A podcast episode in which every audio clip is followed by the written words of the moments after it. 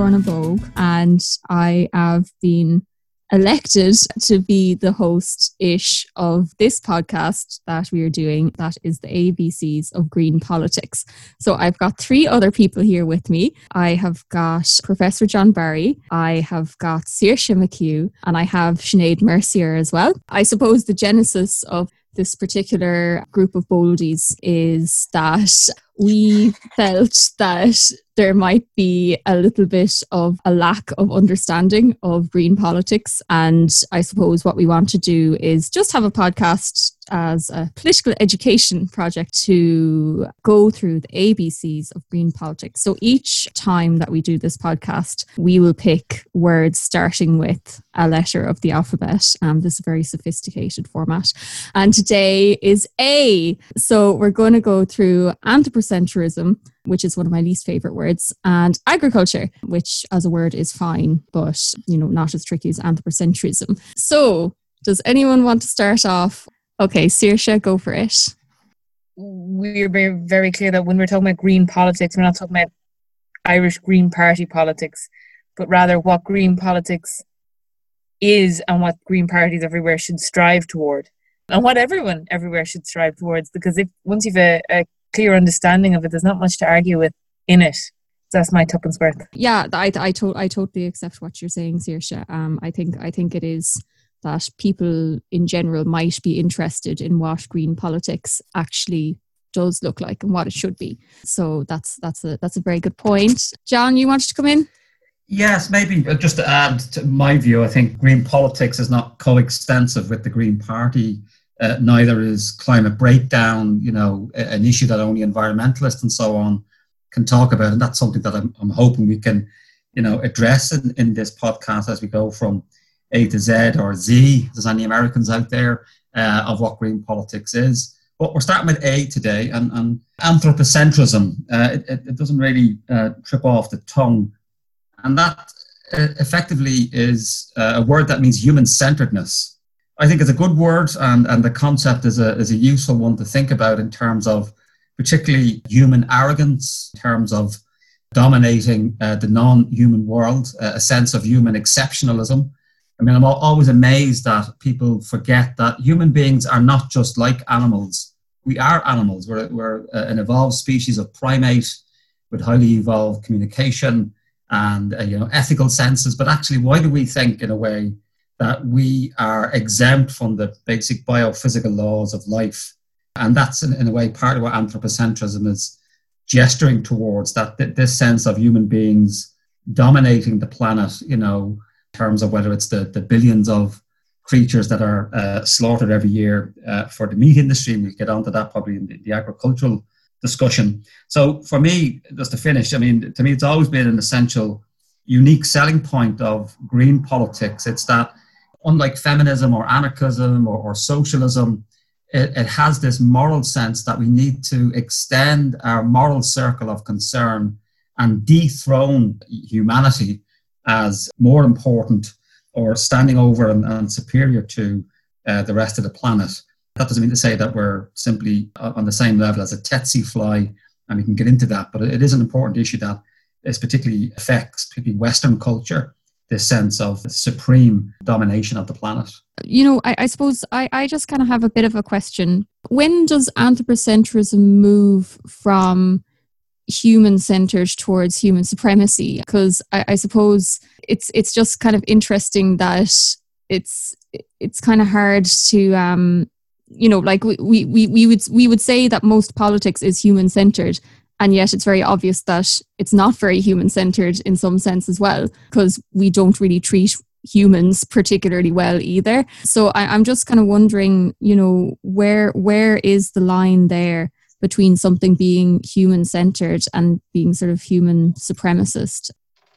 To me, the, the, the, opposite of anthropocentrism, at least philosophically, is called ecocentrism, where human beings are simply equal to other creatures on the planet, morally speaking. And I, I don't agree with that. Um, I, I do think there's nothing illegitimate about being concerned about our own species. For me, the line is the arrogance uh, and the lack of respect that is shown to the more than human world in this uh, this arrogance, which we've really inherited from, well, take your pick, uh, Christianity, the Enlightenment, capitalism, and so on. And, and that arrogance means that we, we don't treat other species in particular as having their own interests, that they're simply resources. We commodify them, you know, we make them into property. And so for me, it's that issue of, of moral respect. That's the point beyond which human centeredness has now become this dominating supremacy, which I, I think is completely ethically unjustifiable. Um, yeah, Sh- Sinead, it seems like you'd well. like to come in on arrogance. you have you have more to say on this particular topic and word. Um, thanks, Lorna. I, I, um, yeah, j- just following on from what John has said, and, and also just to touch on, I suppose, what uh, and, and you know the nature of green politics and what we're hoping this podcast to be. I suppose, as John has mentioned there, that kind of there's a question around whether has there always been an innate kind of human drive to to dominate or or have control over other things or other creatures?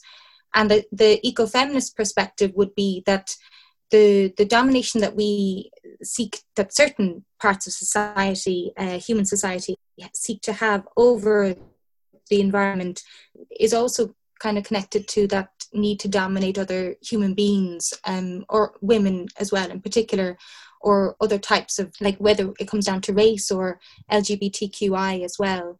And that desire to dominate or control like there's, there's arguments about whether that is actually a general human trait or, or whether human beings by virtue of the fact of being such incredible creatures that are formed by their social circumstances, their environmental circumstances, perhaps that's something that we need not always engage in.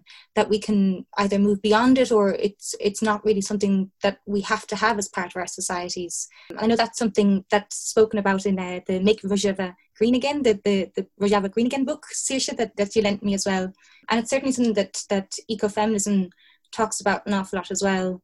And I suppose where this notion of anthropocentrism kind of comes from or, or, or is related to that is, for me anyway, I don't think that human beings are innately um, negative or damaging to the planet. I think just as John said, we are animals and we are part of the great like world of life just as much as any other creature. But because of our capacity to be formed and created so much by the societies that we invent out of nothing. I mean, and we're such creative creatures, um, which is wonderful and liberating, but in other ways can be very damaging and very constricting as well. And I think that we've chosen one means of organizing our societies, which seeks to dominate, which seeks to control, and seeks to produce and, and squeeze as much as it can out of other forms of life. And really, I find what we're seeing at the moment is not kind of an era of where human beings are destroying the planet, but one particular form of organizing our economies and our societies capitalism. um, and also capitalist patriarchy um, as well. And uh, the, the, the, wonderful thing about this is that there are other, are other forms of organizing our lives and our societies and economies that can bring us out of this or that are there and this capacity to be there.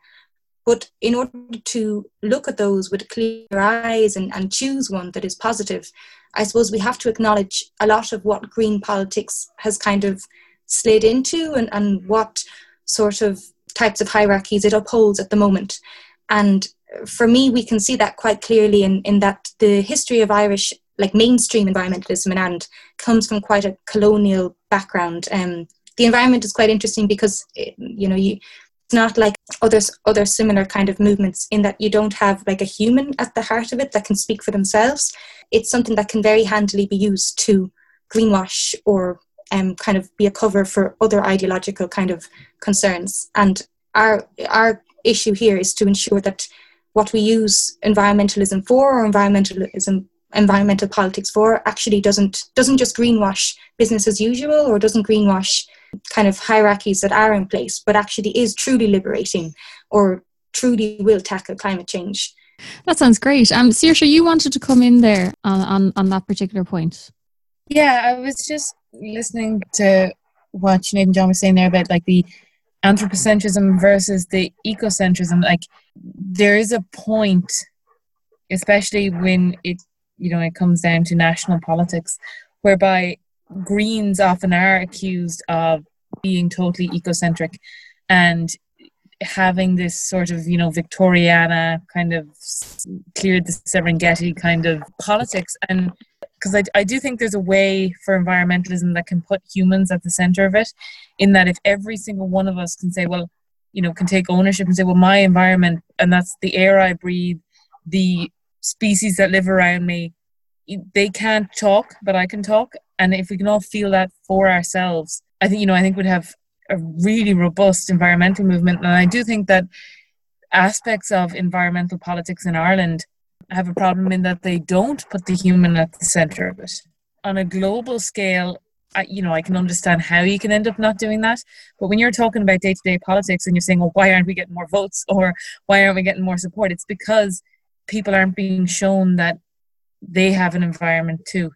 And it, it's as much theirs as it is anyone else. And I see this like so much so with the difference between like urban areas and rural areas and how they vote. The relationship in urban areas, and I'm talking about an Irish context here, that are voting for Green Party members or environmentalists is often in this weird, oh, it would be nicer if, if I could cycle or if I could have somewhere recreational. And, and that's fine. And then you get rural people in rural areas being like, oh, but it's it's green, it's fine here. But it, it really, I think, fails and it has failed in Ireland to convince people that our environment, like it is part of us. It's not just something you can enjoy.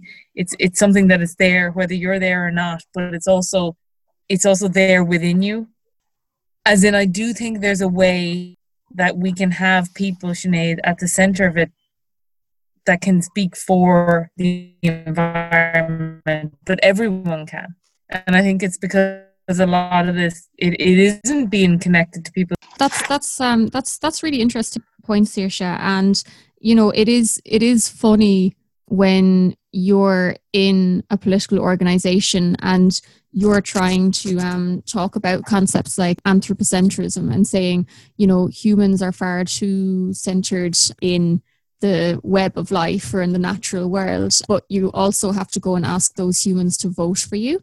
And like I remember when I initially kind of heard this word at Green Party meetings, you know, you can kind of there, there is that stereotype there of environmentalists in particular, and it's this kind of urban kind of people who are like oh you know votes for amoebas like you know we we want we want you know people to we want we want animals to have more rights than people and you know we care more about different types of animals than people. And you know it's it's a stereotype that's very obviously not true but it's it's just kind of interesting you know the way that that you're saying that things could be more person centered insofar as like people can actually internalize the fact that they are a part of a very complex um, sort of network of various different life forms. And you know you can take on that i suppose stewardship role for it because again like you know the amoebas aren't going to go to the ballot box and vote for an environmental politician number one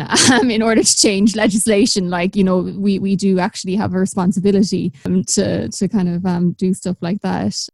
If i could just come back in and pick up on some of the things yeah. that people are saying all of which i think are absolutely valid. I mean when you drill down into this concept of anthropocentrism i think Sinead put it very well. It, it actually is a very androcentric so i'd use a an academic word that male centeredness. I mean, actually is this gender, there's that, uh, there's class, and that's part of the the problem some people have with this kind of ethical perspective, which many green activists, environmentalists have, is that um, often this ethical approach is very individualized and also it forgets about issues like the structure of the economy that, that it, it, it, corporations capitalism uh, extractivism all of these things, these systems are, are, are what's driving ecocide.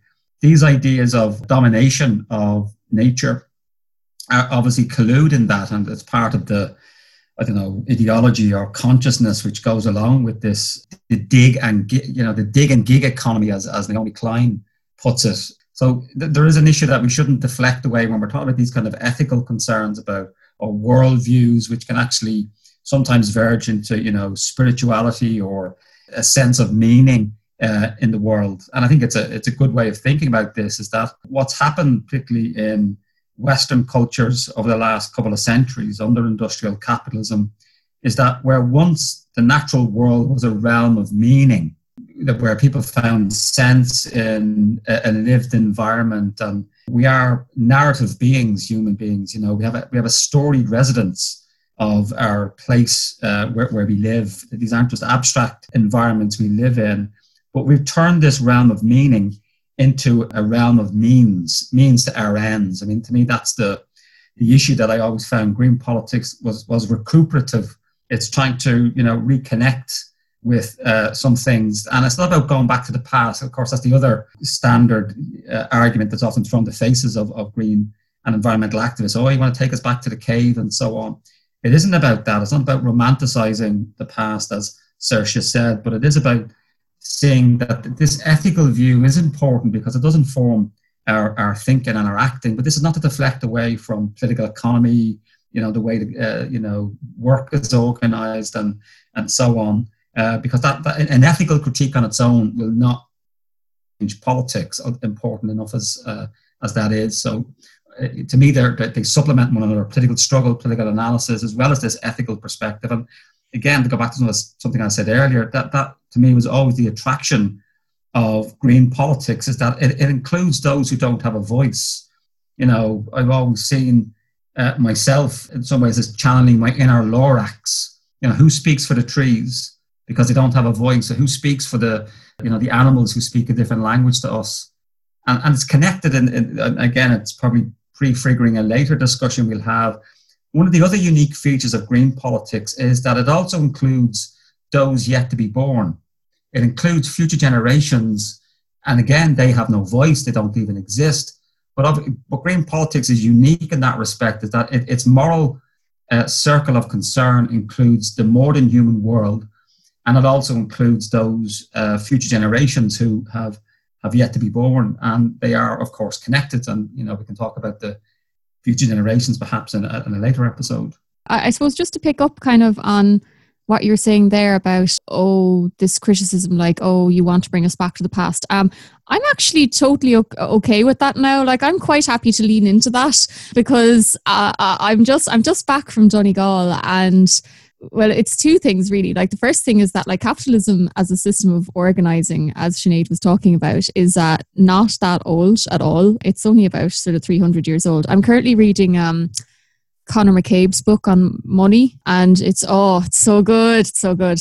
Because there's just some really he's he's a very good writer, um, and he's he's very much in that tradition of James Connolly, like a writer who's extremely catty about people and and um, and topics, because just just the cattiness is uh, very good. Like some of the footnotes are hilarious. Like they're just like he he has this whole thing about um you know, capitalism, like as Sinead was saying, like capitalism is not a natural thing to have happened. And the formation of money is not a natural thing to have occurred either. And he, he has a particular footnote in it about how the creation of money is taught in um, economics lectures. And I sat through this exact lecture myself, which is, you know, there were there were there were two demands that couldn't be met by um, each other. So that's why a token was created, which is money. So I I I have apples and I want a pair of shoes, and John has something else sheep. And you know we can't reconcile those two things. So um, what we do instead is uh, we create a token and money. And he, he just has this footnote in it that's like um, this is akin to the teaching of creationism and is taught in all third level institutions in ireland. I, I mean in some sense you know there there are in fact systems of organization that predate um, capitalism and that aren't, in fact, quite so anthropocentric really as capitalism is because it's not so much about um, domination and the domination being of course the need of capital to reproduce itself.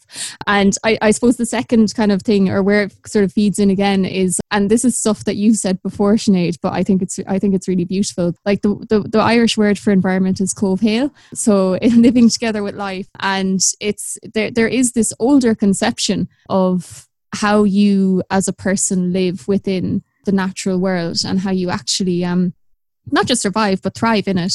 So do you know what? Like i i don't care about flying cars or going into space anymore sick of that shit um just want to go back to the past. You know like the the, the peasants the peasants on the commons had a much nicer life than we had. Um they actually worked less hours than we do now. Um you know so i i'm actually kind of okay with uh with doing that because capitalism is a is a highly anthropocentric form of organizing and running society. I think this kind of brings us into the second part.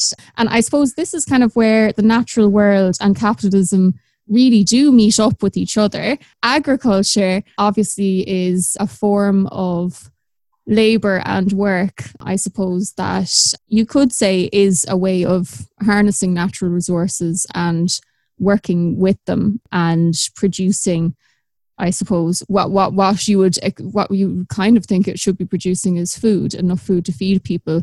But unfortunately, um, as we can see from what's happening um, this week with the uh, the meat workers, is not even particularly doing that. I'll go to you first, Saoirse, just because you I, I, you you you have qualification in food security, as as I've been explaining to people um, quite a lot. Like um, you know, it's not just that you're you're very bold like it's that you actually know what you're talking about. So do you do you have any thoughts on our second a of the evening which is agriculture?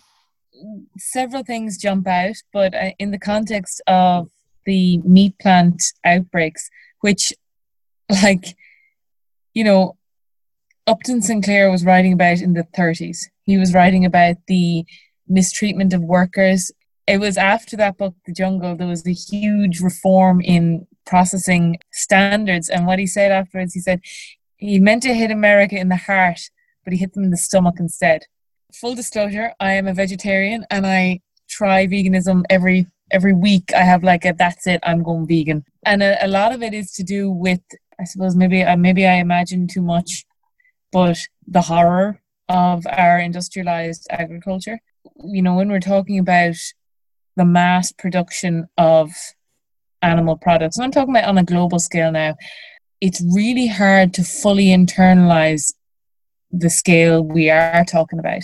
Like, you know, if there, there are chicken houses that have 50,000 animals in them, like 50,000 animals is, it's, it's beyond logical comprehension. And the suffering and the pain and the pollution from this type of agriculture is it's beyond words. And then the next layer on top of that so i'm going to say that the environmental mistreatment is the bottom layer and that would be you know all the waste products the water use the food use. And on top of that is animal suffering.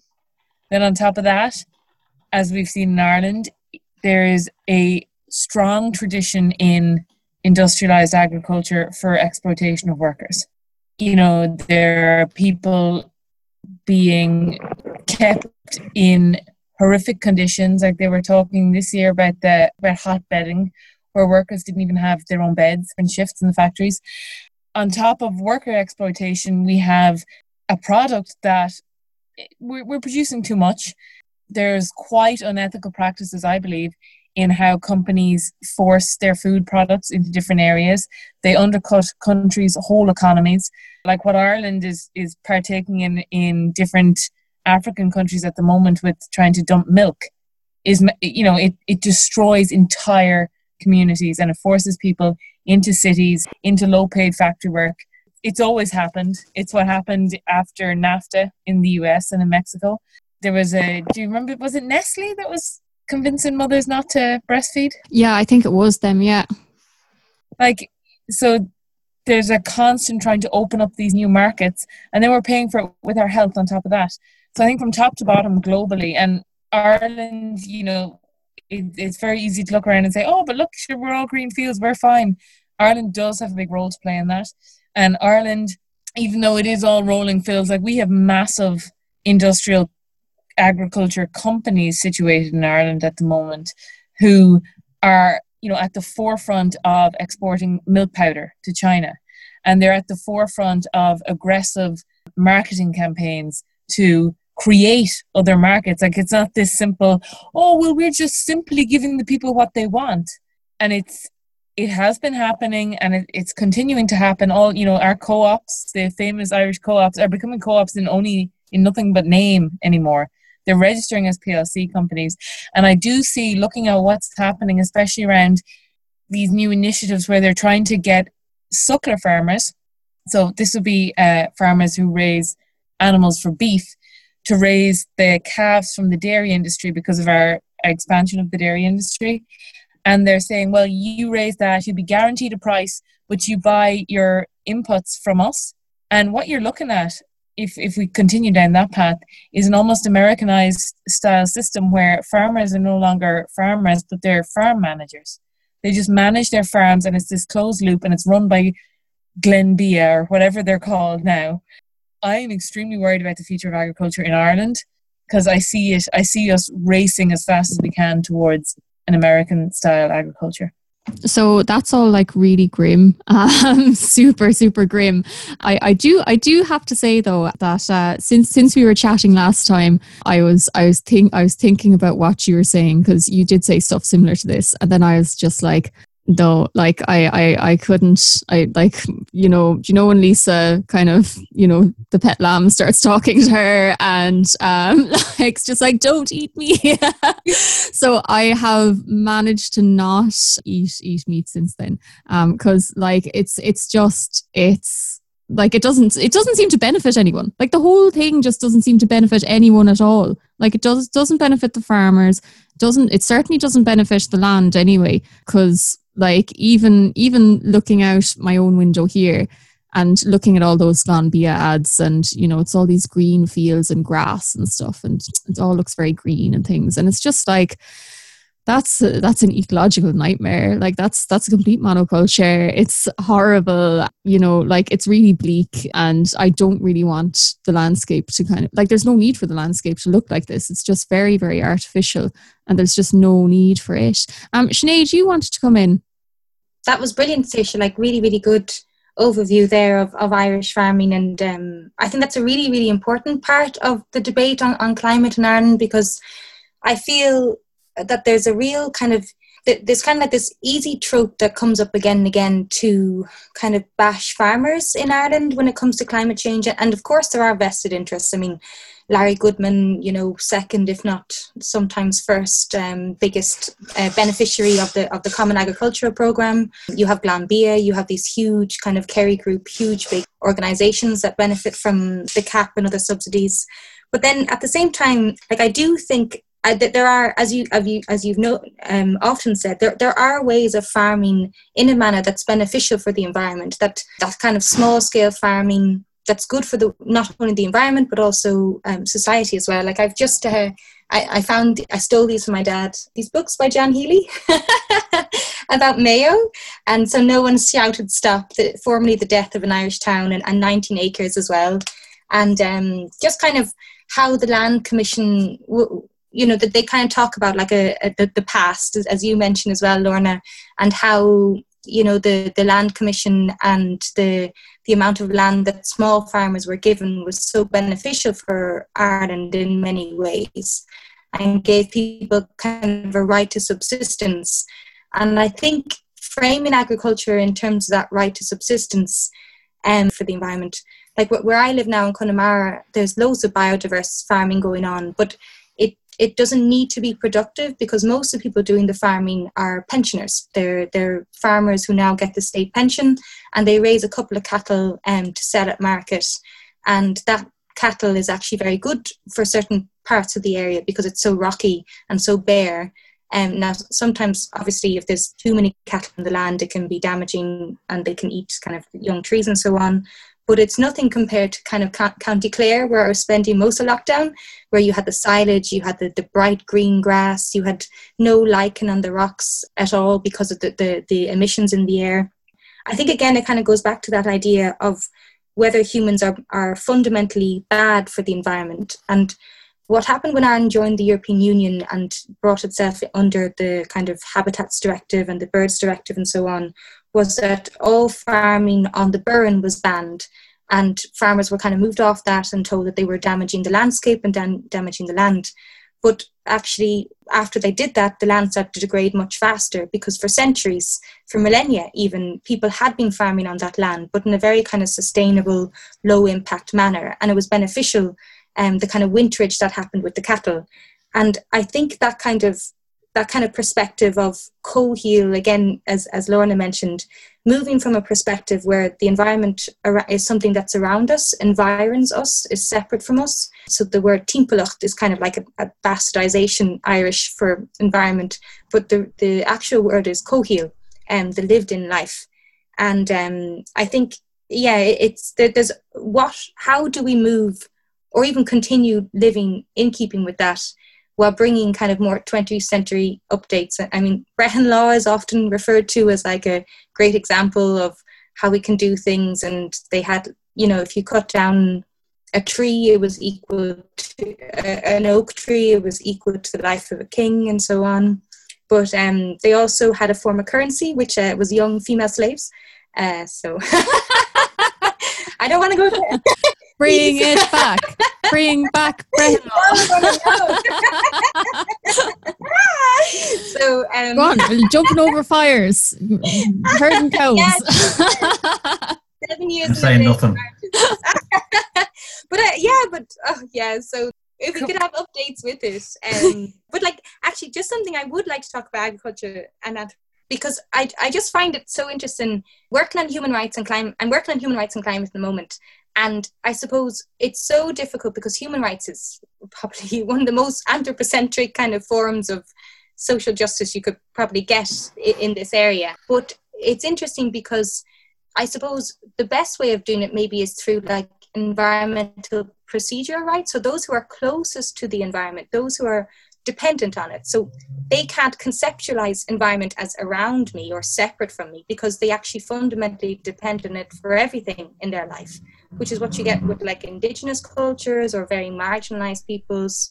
Um, or even in Ireland, I mean, people who live in shoddy, like cheap accommodation that's got mold on the walls and living in, in air polluted areas, how could the environment is, is impacted on their life day in, day out?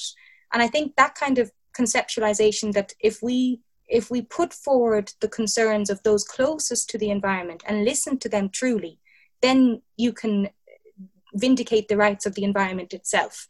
Uh, and I think that's very interesting for environmental politics because it tend you, you're coming up precisely against that kind of colonial urge or that urge to control the narrative of green politics or like a fear of the collective, basically. This idea that's rampant in, in, in current mainstream environmentalism and, and mainstream politics that you have to have carbon taxes, that you have to have consumer taxes, that people are damaging for the environment, that we must clear the people off. I mean, there, there's elements of that. There is an element that believes overpopulation is the cause of climate change. And if you clear people off the land, it'll be better for it. And that perspective is live. I mean, there's no point in denying it. It is there. Every we set up the Irish Feminists Ecofeminist Collective because we had this one man during repeal that kept talking at the end of environmental event and going, no one's mentioning over during repeal, which was gas, you know, and they wouldn't talk about repeal. But I think that that is a very for me, that that is what environmental politics must do. It must raise up the rights of those who are at the coalface, who are suffering the worst from from climate. Um, the poorest, basically, like Philip Alston, the special rapporteur on human rights and poverty, he himself said that we're going to have a scenario of climate apartheid, where the poor cannot escape and the rich can, and they're already building like compounds on higher land. And that that um, we have to stop fearing the collective and instead vindicate them, and that means smaller farmers, not their managers. John, you wanted to come in on on on some of the points there. Yeah, no, just reflecting on on what everybody has said, but particularly um, what Sinead was saying. It, it, I've always been of the view that whenever we have to have laws, legislation for something, it's a it's a design failure. You know, we shouldn't have to have laws that ensure the quality of, of our food or um, you know ensure that animals aren't treated badly so for me you know there are other ways in which we can you know, addressed, uh, you know, by redesigning the system. It's a system problem, and, and, and laws, regulations, and so on are, are a sign of, of system failure. But I think, it, you know, bringing it back to a bigger or a higher level or a more conceptual level, you know, we can probably imagine a post-capitalist society. Many of us are involved in politics to bring that about, of course. But we can never ever have a post-agricultural society. It is absolutely foundational to what it means to be a different way of living and working the land in a more harmonious way. And it's that, that idea of farmers being stewards of the land, not in some, you know, faux complementary sense, but actually they have a vested interest. You know, as Sinead was pointing out, you know, going back centuries, if not more, it, people indigenous to a place know the ecosystem, know how to maintain it, but not in some sort of national park sense. That this is a it's a working landscape. It's you know it's where labor and, and food and fiber and fuel and so on are being produced. And it seems to me that's the appropriate attitude we should have is that idea of stewards. And that's that's sustainability in terms of that that's a much older tradition of how human beings engage with their environment. And of course, this issue, as many of us have reflected on it already in our conversation, the issue of the land and agriculture is particularly important in Ireland, partly because of our colonial history you know, being dispossessed of the land, you know, having absentee landlords for for centuries and so on. You know, to me, it's always been best uh, expressed in John B. Keane's, you know, the field really brings home the intimate connection that the land is not just even a productive resource, it's your identity. You know, the classic one we say to each other often in Ireland is, where are your people from? You know, because you want that connection uh, to, to, to a place and so on. And, and for me, that is part of the localism of green politics, that, that it is about re-embedding, re, re-inhabiting a, a particular place. And actually, in terms of agency, just to finish, for a lot of people, the planetary is too large a scale. They can't even conceptualize it. It's just too, too big, too abstract.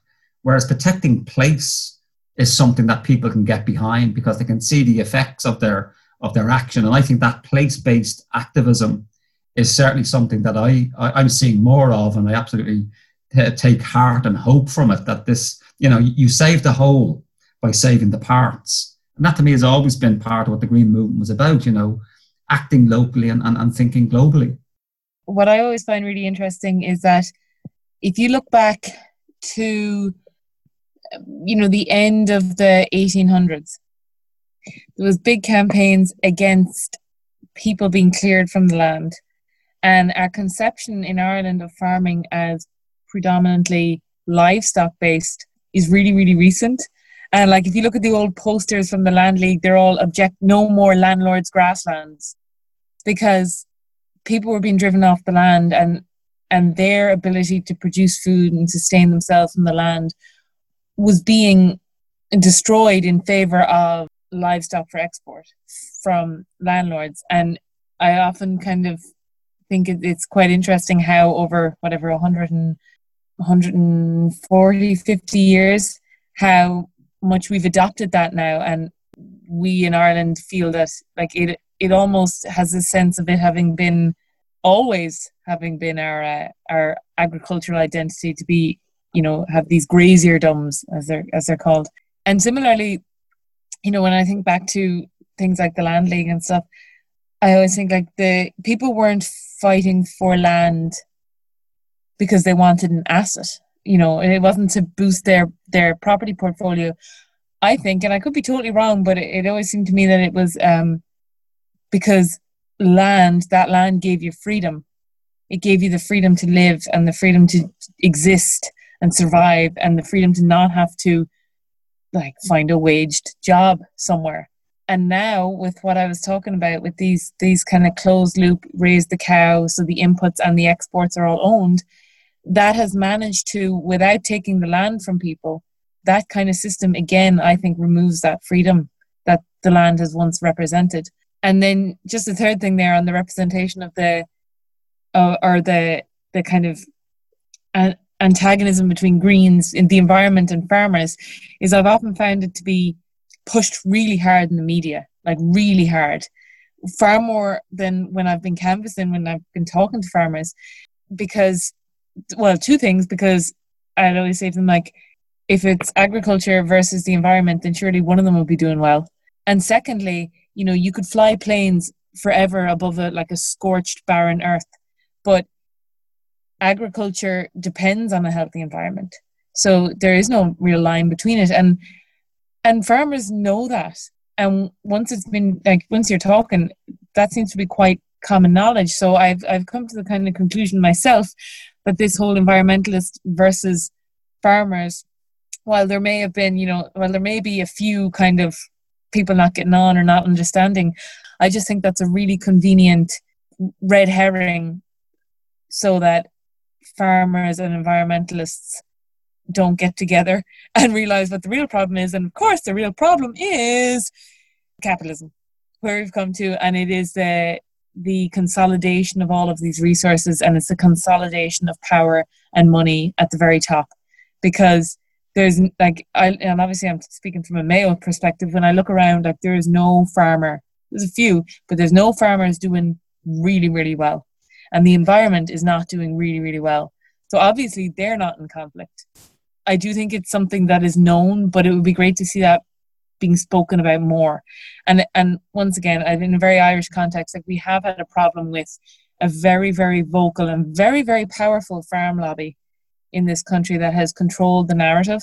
But I, I think more and more people are seeing that those farm lobby voices don't actually represent what's happening on the ground. These are all great points. Um, and yeah, something something I kind of noticed as well. It's it's I mean, generally in my encounters, like it seems as though the processors are really the problem for most of the farmers. Like it's it's the processors who are um who are who are causing the problems. And sometimes you farmers who are working as processors themselves. Like my granddad did that. He would do beef farming during the day, and then at night he would go and work in the meat packing factory. And he'd have to he'd actually have to steal beef from the meat packing factory and bring it home um, to feed feed um, his family. It was just um, you know, which is why we're all kind of city slickers now because we, we just didn't, we couldn't stay um, on the farm. I just think, yeah, definitely, Saoirse, I, I think you're, you're onto it there with the kind of false um, dichotomy or, or, or false kind of pitting farmers against environmentalists and and, and myself and John Barry and Patrick Bresnihan and Damien McIlroy, we recently wrote an article there on the progress of just transition in Ireland and uh, it, it's very interesting because I suppose in America, that same kind of jobs versus the environment, that kind of pitting two kind of people against each other, particularly for kind of unionized industrial workers, uh, nuclear power plant workers in particular, that was kind of the narrative that was used by kind of business, big business um, and multinationals kind of to, to kind of undermine a coordinated campaign. One person that, that really, really fought this was uh, Tony Mazzocchi, a, a, fantastic union leader. Oh, he's absolutely amazing. I really recommend reading his um, biography. He benefited from the, the GI Bill. So after World War II, um, people that had fought in World War II in, in the US were given kind of free education and, and so on, and, and lots of kind of social benefits. And he said, why not bring one in like that for nuclear disarmament? So allow workers to transition out of nuclear energy and, and kind of industrial, not only industrial nuclear energy, but kind of warheads and so on, by giving them free access to education and social benefits. He was kind of leading in when he started campaigning, you didn't have a right to know what your body was undergoing when you walked into a nuclear power plant. They people would be tested kind of at whim by the company. Their bloods would be taken weekly. And there's a very very good film with uh, Meryl Streep and Cher, uh, which I highly recommend, called Silkwood. And uh, it's about Karen Silkwood, who was killed because she knew that cancer rates were rising not only amongst workers in the nuclear power plant facility, but in the local community as well. And she tried to highlight this, and she was affected, probably most likely murdered by the, the nuclear power industry. But in Ireland, it's interesting because we benefited from a lot of those kind of campaigns that were done by Tony Mazzocchi and others and uh, one where we do have a, a, very fantastic history of kind of organizing on the ground and community organizing around the environment is actually from farmers and local farmers. So like one, I'll give you just one example here is John County Tipperary farmer John Hanrahan, uh, and he became a national figure like maybe 50 years ago or so when he or 25 years ago when he took on Merck, Sharp, and Dohme. So his cattle kept getting sick on the farm, and it was because this multinational corporation was releasing emissions every night, and they were making his his farm animals sick. And everyone tried to cover it up. Everyone just tried to pretend everything was fine. He gradually kind of through citizen science kind of compiled his own evidence that this was happening. And as a result now we have much better kind of environmental regulations in ireland about kind, about kind of effluent or um, waste coming from these plants. But not only that like i mean you have kind of the, the the nuclear industry in ireland as well and the fracking ban both big things led not only by kind of trade unions in terms of the ESB, but certainly the fracking ban came mainly because of the backing of the IFA. And in Northern Ireland as well, it's a lot of kind of small farmers who are again kind of coming together. And um, also then, you know, coming from the Gaeltacht here in Connemara, I think the difficulty is the lack of recognition for that. That the belief that environmental action or action on climate change is this kind of status quo, don't interfere with the market. You can tinker around the edges with emissions trading schemes, all these kind of deflections from the real task of making a better, healthier world. And um, which end up often kind of with this very Malthusian edge of consumer taxes, taxing individuals, taxing the individual farmer. While if you look at kind of in efforts to tackle infrastructural damage or kind of large scale infrastructure which will like actively damage the environment rather than just kind of a made up trading scheme kind of thing or offsetting which doesn't work. You get kind of like the, the shell cam the shell to sea campaign or small farmers in county mayo in a marginalized growth of community who bonded together to stop like one of the which we now know was one of the 100 companies that contributed to climate change that did most of the damage and I think that kind of recognition and respect for those groups and envi- um, environmental actors is, is very much lacking in kind of mainstream environmental language in Ireland. And that just really, really badly needs to be tackled. And I suppose it comes from a fear, again, I think, of like class or a dichotomy of where you have a sacred and profane environment. You have sacred environment, national parks, which shouldn't be touched. And then you kind of have profane um, environment which can be destroyed. And just in the same way, you kind of have romanticized wonderful farmers who you know are doing are doing great things, and we should have put up on a pedestal. And then you have other farmers, you know, which valid concerns obviously agribusiness and so on. But then you have the ordinary farmer who's just getting by and can't think twice about you know even heating his home he has to cut turf because there's no other way of heating his home the retrofitting scheme isn't brought in he's a small pension farmer you know, barely scraping by. And I think that like, and then you have this very interesting kind of, and I, I found the water protectors thing very interesting during the water charges. so you had these water protectors, Native Americans and Indigenous people in in Canada and the US, kind of fighting pipelines and and so on, and they were kind of romanticized by much of the envir- mainstream environmental movement in Ireland. But then when it came to the water charges, which you know, in many ways, coming from, I mean, who can say people in Connemara aren't Indigenous? like, obviously, there's particular concerns and um, particular hierarchies and um, kind of whiteness as well. But it, I just found that very interesting that the protection of water in that context did not fit because it did not fit a kind of what the mainstream view of environmentalism was to be, which was Malthusian, which was that individual people are damaging the environment and they must be punished or they, they must be dissuaded from doing it. No, no overarching analysis of their context or what they're living in. And kind of even the definition of the sacred. Why is Irish culture where we protect Lisna or we protect kind of places where un, um, unbaptized children are buried, which is in ring forts and, and fairy forts, or even the notion of fairy trees. Like, why aren't they considered part of our cultural heritage, but also our climate action initiatives or environmental initiatives? And I just, I just find that very interesting, that kind of disconnect that in other countries we're very happy to romanticize and speak about these kind of sacred elements of the of environmentalism but not kind of engage with a very pragmatic thing that's happening here in Ireland, where people won't touch a fairy fort. Like what what can we harness there, or, or what can we what are we missing? But that's not part of our legislative uh, structures or our policy structures. Why does a fairy fort sound stupid? in the fill your book here, Sinead. I know I'm selling my book. yes, that's uh, men men who eat ring forts. Wait, what's the name of the press who publishes it, Sinead? Uh, Askeaton Arts, Askeaton yeah. Public Arts. Yes. Again, they're amazing. They, uh, they do a lot of work on kind of you know that that lovely kind of culture of like Irish absurdism, like taking environmental subjects and farming subjects and kind of engaging with them with a bit more of a nod and a wink and yeah, it's it, it they're brilliant. I really really recommend looking them up. Like what you were talking about kind of reminded me of two things. So the first thing is um there is a very good book. It was written by the Rossport Five. I think it's just called the Rossport Five. Um, I couldn't find it anywhere in Ireland. I, I only found it in London.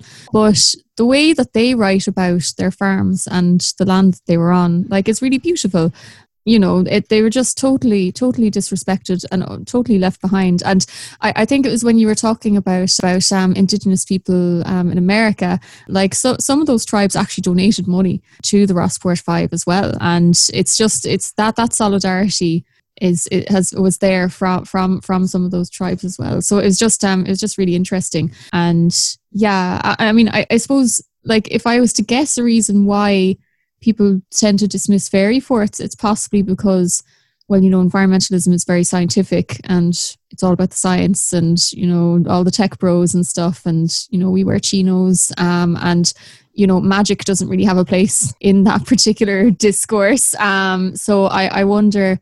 I wonder, I wonder, could that be be part of it? Um, but to find out more, I will read Sinead's book. Uh, it's a really good issue to, to raise, you know, our uh, uncomfortableness maybe with ideas of fairy forts and the fairy tree, which we see across around the island, if somehow it's a it's an echo of our pre-modern, more primitive past. But the reality is that we, we are thoroughly infused with mythic thinking in terms of technological optimism, you know, crazy ideas of geoengineering the planet, or for me, the ultimate form of mythical thinking is endless economic growth. I mean, that to me is a form of collective structural wish fulfillment that's up on a par with a belief in in fairies, and yet we take that seriously. We see very serious looking people in the Sunday Business Post every week promoting this mythic thinking. So again, that's maybe something we pick up, uh, at, at, you know, the future podcast. I just want to make kind of two points on, on the back of what Sinead was saying about the just transition for me, um, unlike the origins of the just transition, which you know Sinead was, you know, saying lies in kind of the nuclear industry in America, how do you, you know, move away from that in, in a just manner that you compensate workers, or more recently, you know, in in coal producing sectors of Europe and Australia. In Ireland, we don't have those large scale uh, extractive carbon energy uh, like the Canadian tar sands and so on, or Keystone XL that Sinead was talking about. Our big just transition challenge will be in our agricultural communities because the, the sad reality is that the current um, agricultural system we have is unsustainable. Uh, it, it is based on a you know chemicalized, industrialized, large scale, export orientated productivism, which is producing you know uh, food for export. It's actually trapping farmers into very unequitable contracts where the margins are really small. It explains why you know there's high levels of depression and suicide and so on in farming, almost echoing you know what Saoirse was saying about the meat plants in, in America in the in the early 20th century. And I've often thought that that's the that's the basis upon which you enter into a conversation with our farming communities. Is we have to be honest and say, listen, the science is pretty conclusive that this type of agriculture is not working for uh, the planet's health. It's not giving you a, a steady, secure income. It's completely wrecking the soil. I mean, our soil is, is leaching its fertility. That's why we have to keep putting on pesticides and, and, and nitrate, you know, nitrates and so on. So for me, just the, the, the last point I'd make is in terms of this just transition for agriculture in Ireland, what we really need to do is to have a an honest but uh, democratic discussion with our local communities And I've often thought it'd be really interesting to see uh, in a local area the innovation that we could imagine if we say to a community, and this is not just for rural Ireland, it could be for any community, and say, well, we have to reduce our greenhouse gas emissions by X to get to net zero by 2030. But it's up to you how you do it. I, I think a lot of the reasons why Greens in general are um, as welcome as a fart in a spacesuit often is that we're telling people what to do in a rather nagging, top down, uh, virtue signaling way informed by, by the science. My view is we should use the science as the basis for a, a conversation with our communities and say, okay, listen, we, there's no two ways around it. We cannot keep uh, you know, living and farming in the way that we have, but it's up to you to reach these targets uh, and have almost like you know mini citizens assemblies uh, at local level so that farmers themselves can come up with solutions. You know, maybe it is about having mixed farming. You know, exploring agroecology as as as Sinead said. Maybe joining up with the global La Via Campesina movement of peasant farmers around the world. So there's something around that. You know, democratize the implications of the science as opposed to what we see often, and certainly the Green Party is not immune to this is this top down, technocratic, science driven perspective, which is people react against because they're not being included, they're not being treated as equals, or indeed as intelligent enough to know what it is they need to do. They're being, you know, spoken at. And I think that's where a lot of the bad feeling perhaps uh, against greens from not just farmers, but particularly farming communities probably comes from. Yeah, all, all very good points. But I, I, I suppose in some sense, like I've kind of gotten very averse to um things that purport to be very, very scientific as well. Um, because I mean the climate science is clear and that's you know, like that that's fairly clear and that's been proven. But then you know when you when you're looking at things like economics and the the dismal science like you find that a lot of the assumptions underlying it are not actually true at all and haven't they're they're not scientific like they're just they just haven't gone through the same rigors and yet somehow we're more willing to accept that that's science um, than anything else really thinking about what you were saying about things being overly scientific and how yeah, my hackles are usually instantly up as soon as I get a private message from someone being like, well, actually. I'm like, you don't know this at all. Like, I work in something science. I'm like, I've had people say, I'm a scientist, and then go on to explain something. Like, nobody describes themselves as a scientist. This person's not a scientist. I suppose just back to what uh, John was saying there about about how to communicate. Like, we do also have, you know, it's not just the nagging greens. It's also we have a really strong media push to discredit that as well. Like it's not just that the Greens are being a bit annoying about how we're communicating the, the issues with agricultural with our agricultural system. It's also that there's a there's a bit it's misinformation quite a, a lot. There's a lot of scaremongering going on, and that is you know it's it's being done in order to preserve a certain business model. Like I couldn't stop laughing there in an awful way. And I saw the National Dairy Council were uh, giving lesson packs to teachers for the homeschooling, and, and and I was thinking back to, do you remember the absolute hysterics when An Taisce gave a lesson pack to the green schools thing, and in it it suggested reducing animal product intake, and there was hysteria. And now like, the dairy the National Dairy Council have these lesson plans, and I was reading about it and said it's mostly diet, and I was reading down through what was in it, and it was also dairy and the environment. And I haven't gotten my hands on one yet, but I guarantee you, it's not fully honest. Saoirse, so stop saying such things. My God. Like mm. I'm sorry, I thought this was a scientician's podcast. How could you say such things about the Dairy Council?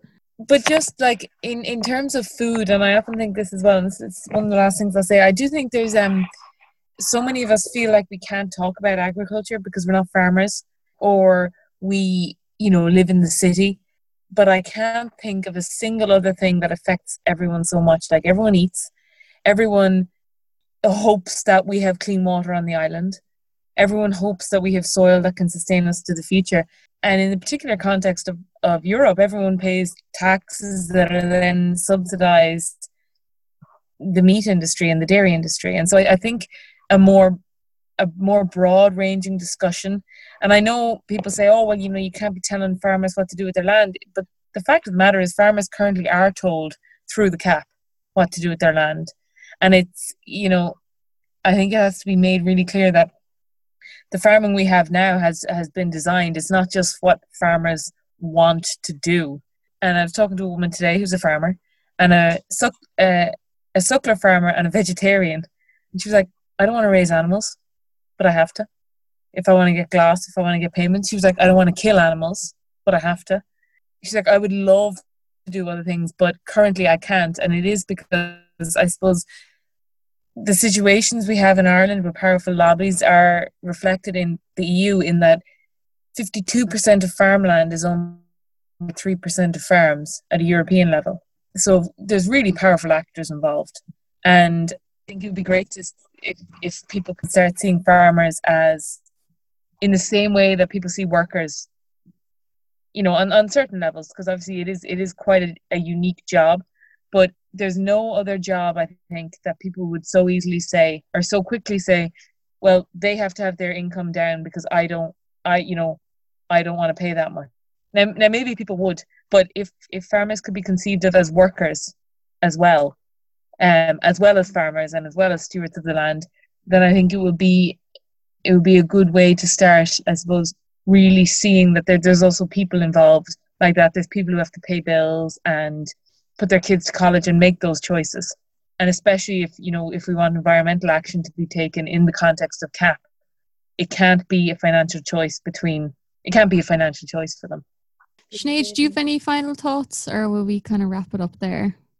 Uh, yeah, just just a quick one is that I suppose farming is actually the most dangerous job in Ireland. I mean, more people die from like farming related kind of accidents than any other role, which is like something again like worker safety because of the work of kind of unions in, in the US and so on in industri- in kind of more industrialized kind of business. We benefited from all of that, but yet so our worker safety is quite high. But in Ireland, I mean, uh, why is our farming kind of death rate so high still? I mean, what is that saying about farming? Why is it so dangerous? What kind of pressures are these people under? Not just the environment. It, it's it's kind of like like just in the same way that kind of as you spoke there about kind of extractivism and and mining and kind of the, the meat processing plant Saoirse, where the kind of workers are treated badly in a context of where they are treating animals badly and in that kind of very pressurized environment of money, money, money and it isn't human centered or, or animal or creature um, being centered. But in the same way, kind of extractivism does that in many other contexts where you have kind of mining that's done in that kind of very exploitative manner um, often the communities around it, there's a spike in kind of domestic violence, there's a spike in kind of abuse of women, there's a spike of, in abuse of um, indigenous people. We allow this accident rate. What, what kind of pressures are they under? What exploitative circumstances are we putting up with? More and more farms kind of being sold off. Um, less and less about kind of patrilineal um, the farms are handed down only to men in many contexts. So less than 10% of farming land is kind of owned by women in Ireland, which is kind of, and less, we have the lowest numbers of farm workers in Europe as well that are women. What, what is the overarching context that's allowing this? I know it's probably a, a subject for another day, but how this links to climate, I suppose, and climate action is that there's a fair few studies now building that, um, I suppose this is for another another day, quit skipping letters. We're on we A. okay. okay. Are we are we going to cover gender? Will we leave this then? No, we can, we we, yeah, you can go on, but um, okay. yeah, we, we, we I'll, definitely I'll just, cover gender at a later point, definitely.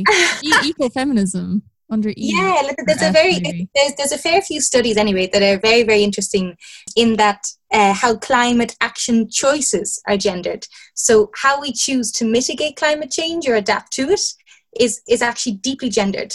So this what? Oh my god! Hang on a second, Sinead. Stop. Are you telling me that people who are into mitigation and climate action are choosing technocratic and more male-centered solutions for, for, for climate crisis? Is that what you're saying? In terms of farming and gender, so to, to give the context anyway on, on climate action choices, generally caring for the environment or caring for anything uh, is considered like and this is in a series of interviews with kind of climate activists and, and people who work on climate change. And, and I think, John, you've, you've probably spoke, spoken and written about this as well before. But generally, um, it's considered kind of very feminine to care about things. And um, if you take a kind of caring approach to the environment where you have this kind of um, ecocentric or ego eco before eco kind of approach where you where you see things as a whole that's considered very feminine so it's and i just find it very interesting then I mean, the kind of push for kind of more technocratic solutions like carbon taxes or emissions trading schemes, which are kind of like slight fixes which allow the status quo to keep operating. And again, I mean, there's a whole thing about Enron and the, the global economic crash and risk taking, which again is gendered. But that kind of like refusal to look at social justice or climate justice or just transition, interesting again, because it's the you know there's a whole thing about masculinity and the union trade union kind of masculinity pitted against kind of the, the more sort of um, wolf of wall street kind of environmentalist masculinity which believes in technocratic fixes and no just transition just put up with it. Um, emissions trading schemes. But i just find that very interesting. And then in terms of farming you kind of have this arc in irish farming where you kind of have the you know the John B. Keane kind of man who cares for the land, who does everything, breaks his back, creating this beautiful green field, moving the stones off it. You have kind of farmers who, in that Rossport Five book you mentioned there, Lorna, um, who say, you know, why should I be paid by the EU to look after the corncrake? I mean, I love the corncrake. I like the so- sound of it. I, I, like the curlew. Why do I have to be paid for these things? It's, it's just something I do. The land is not mine. It's there for generations. It's there for other people just as you kind of the land commission gave you right to cut turf and it gave you right to take seaweed it was kind of an interconnected whole um, and over the arc of i suppose the, the economic boom um, and ireland joining the eu you kind of have a shift from this farmer who was kind of more holistic in his approach still obviously lots of gendered issues and patriarchy obviously as in that as in the field that kind of move from a farmer that cared or had a caring role um, to like a, a kind of very sort of 1980s kind of like Wolf of Wall Street sort of Wall Street banker kind of masculinity became the dominant idea of what masculinity should be. And that seeped into Irish farming. And you had these farmers then who had large scale agriculture, concrete slats, kind of huge, big kind of um, industrial kind of farming, buying up land just to kind of pump as much as you could out of it with, with as many cows as you could, and dairy farming and beef farming. And um, and that became kind of the ideal type of masculinity in Irish farming. There's some really good work by Áine Macken-Walsh um, and NUIG Gender Studies Centre on this as well. They, they studied it for Teagasc. And uh, it, it's just kind of interesting because I suppose it, it's just people think these things are rational or that the economic frameworks that we have are rational and fact based. But really, it, is it a load of men frightened of being women? I mean, I feel like I'm typing in Sex in the City. yeah, definitely more of that. Um, farming is good again. Ow! Okay, I, I think I think we'll leave it at that on on that particular note. So the next episode we're going to talk about B, which is biodiversity. So I hope you all enjoyed this um, episode.